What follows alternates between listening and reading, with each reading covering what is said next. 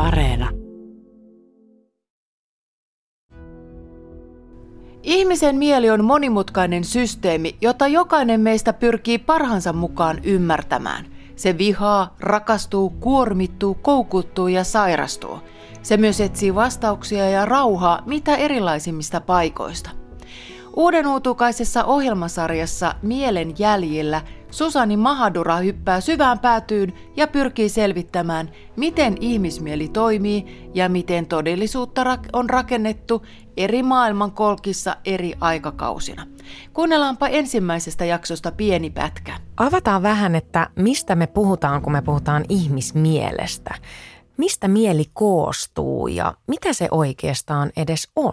Mieli voitaisiin ehkä määritellä kaikkien kokemusten asuinsijaksi. Kaikki meidän tunteet, ajatukset, aistimukset muodostaa meidän mielen.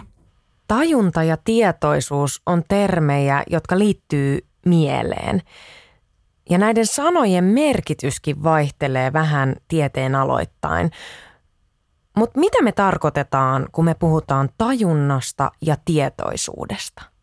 No tajunta käsitteen voisi ymmärtää aika lailla ehkä synonyymiksi mielikäsitteen kanssa.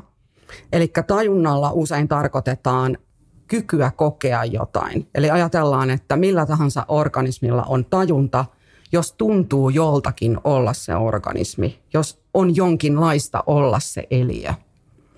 Ja tämä on tällainen niin kuin tajunnan primitiivisin muoto.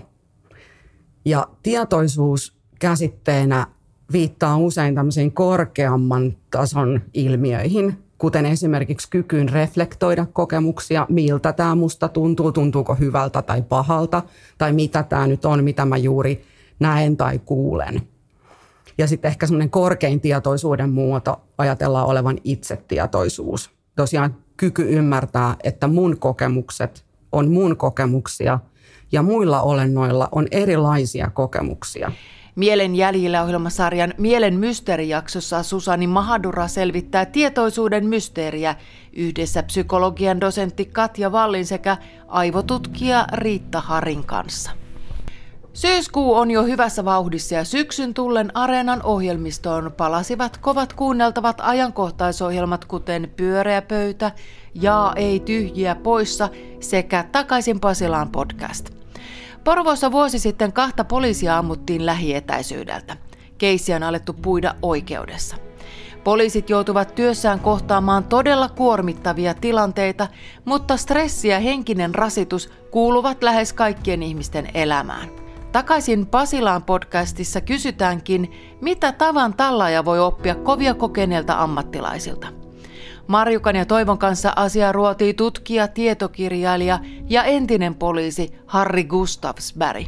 Porvossa viime vuonna poliisipartio kohtasi tilanteen, jossa he joutuvat lähietäisyydeltä no, ampumisen uhreksi. Harri, miltä tuntuu, kun ammutaan kohti?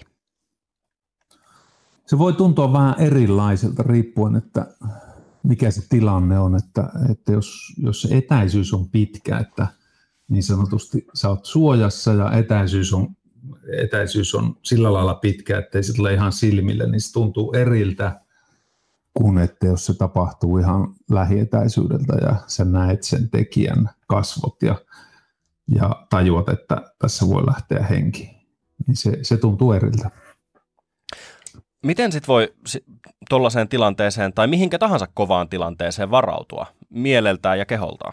Siis lähtökohtaisesti tuommoisessa vaativassa työssä niin pitää lähteä siitä, että, että tehtäville pitää varautua taidollisesti ja tiedollisesti ja taktisesti ja teknisesti ja mentaalisesti. Jos me, me, mehän tutkimuksesta tiedetään, että jos, jos ihminen ei ole varautunut tulevaan uhkaan, niin se, se uhan fysiologiset reaktiot on huomattavasti voimakkaampia kuin silloin, jos jos me ollaan vähänkin varautuneita, että tuon oven takaa voi tulla jotain, tai sitten me ollaan tilassa, että sieltä ei tule mitään. Mä on pakko kysyä tähän, koska perusjampat, niin kuin minä ja Toivo vaikka, niin ei me olla varauduttu siihen, että jokaisen oven takana on uhka. Et, niin kun, pitäisikö jokaisen jollain tavalla treenautua siihen pikkasen enemmän, että varautuisi enemmän vaikeisiin ja vaarallisimpiin tila- tilanteisiin? No Ei tietenkään niin, että jokaisen oven aukaisun takana on uhka, niin se alkaa olla jo ehkä neuroosin puolella. Joo. Mutta, Joka toisen. mutta siis semmoinen yleinen, yleinen niin kuin ajatuksen kuljetus elämästä, että, että miten me ajatellaan omasta elämästä noin niin kuin yleensäkin, että, että tuoko elämä eteen meille haasteita tulevaisuudessa, no takulla tuo. Ja, ja monesti ajatellaan niin, että valmistautuminen tuleviin haasteisiin jotenkin heikentää sinun olemassa olevaa el- elämänlaatua, ja näinhän se ei missään nimessä ole. Valmistautuminen ei tarkoita sitä, että me surraan jotain tulevaisuudessa, mitä mahdollisesti ei ikinä tule, vaan se, sehän on enemmän tämmöinen niin kuin mentaalinen ja filosofinen prosessi itsensä kanssa. Takaisin Pasilaan podcastia toimittavat Toivo Haimi ja Marjukka Mattila ja uusi jakso aina tiistaisin ja torstaisin.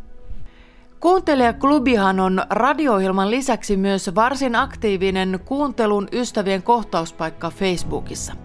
Kuuntelijaklubi Facebook-ryhmään ovat kaikki tervetulleita ja siellä voi jakaa vinkkinsä hyvistä kuunneltavista sisällöistä. Tai sitten kysyä kuunteluun liittyen, kuten klubilainen Juhan teki.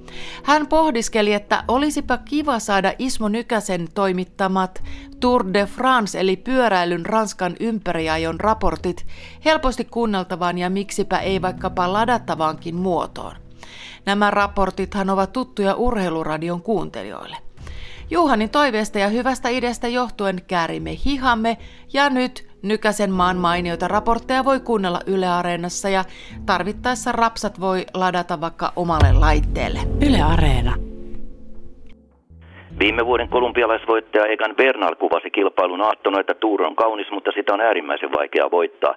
Tuon unelman perään starttasin itse asiassa 22 joukkuetta kolmeksi viikoksi. Kaikkiaan 176 polkia ja 3500 kilometriä. Kansainvälinen pyöräilyliitto antoi uudet koronasäännöt ennen starttia. Kahdella polkialla tartunta ja joukkue ulos.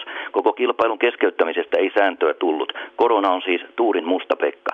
Hermostuneella teknisellä 156 kilometrisellä lenkillä survottiin kahdesti kolmosluokan Rimiesin vuorinousu. Cher, Grelier ja Gautier päivän karkkulaiset. Sade, Iski ja Kolari, mukana Benet ja Pozzo Viivo. Toinen liukastelu vie Kanveesin, Laturin ja Bernalin hirmukuntoisen arjutantin Pavel Sivakovin, jota sattui pahasti. Sambo Visma puhkoi sadetta, alamäet vaarallisia. Julian Alaphilip Nurin ja pyöräriikki. Gintaana maistoi märkää asfalttia, pyörärikkoja solkenaan. Sivakov Nurin uudelleen.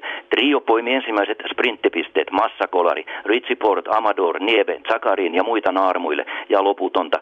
Kymmenkunta nurin heti perään. Mukana sprinttiässät Caleb Ewan ja tuore Euroopan mestari Nizzolo, DG Kolb sekä Viviani. Karkurit kiinni ja loppukympeillä joukko yritti rauhoittaa menoa, mutta Astanan isäkirja menetti kontrollin ja törmäsi liikennemerkkiin. George Bennett Jumbo tallista rajusti asfalttiin. Lopulta juna luistinrata Infernosta Promenade de Angleille sprintereiden loppurunttaukseen, mutta kolme ennen maalia iso porukka kaatuu. Tipo Pino mukana, pintanarmuja. Haavoittuneiden loppukirjassa konkari Alexander Kristoff survoo muiden ohi. Norjalaiselle neljäs tuuretappi kahdeksannella kierroksellaan, muille pinkka laastaria. Sunnuntaina merialppien kaksi ykköskategorian rääkkiä, Kolmiaano ja Turini kynsivät keltaista paitaa uusille harteille. Ehjänä pitäisi pysyä. Ismo Nykänen, Le Tour de France. Näin jännittävissä tunnelmissa alkoi pyöräilyn Ranskan ympäriajo elokuun lopulla.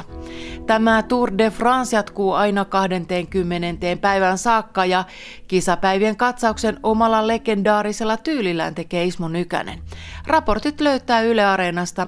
Kirjoitat hakukenttään Tour de France. Tässä kaikki kuuntelijaklubista, nyt kuulemiin. Kuuntelijaklubi.